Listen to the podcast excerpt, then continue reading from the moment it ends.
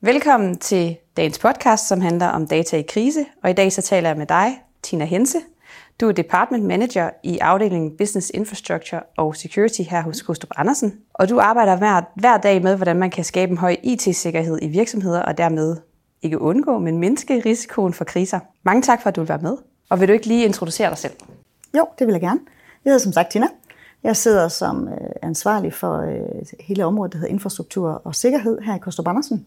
Og jeg har været IT i øh, knap 20 år, både i forhold til at starte med at arbejde med softwareapplikationer, også som projektleder og drive øh, opgaver med at få implementeret datacenter, netværk, infrastruktur, øh, og også være med til at kravspecificere i forhold til løsningerne.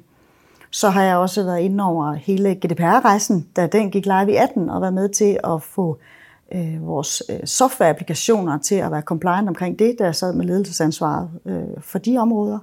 Så har jeg været øh, informationssikkerhedsansvarlig øh, øh, i en region i forhold til at sikre compliance og governance øh, omkring det område. Og nu sidder jeg så her med ansvaret for de projektledere og specialister, Kostrup Andersen har, omkring informationssikkerhed og hele infrastrukturdelen.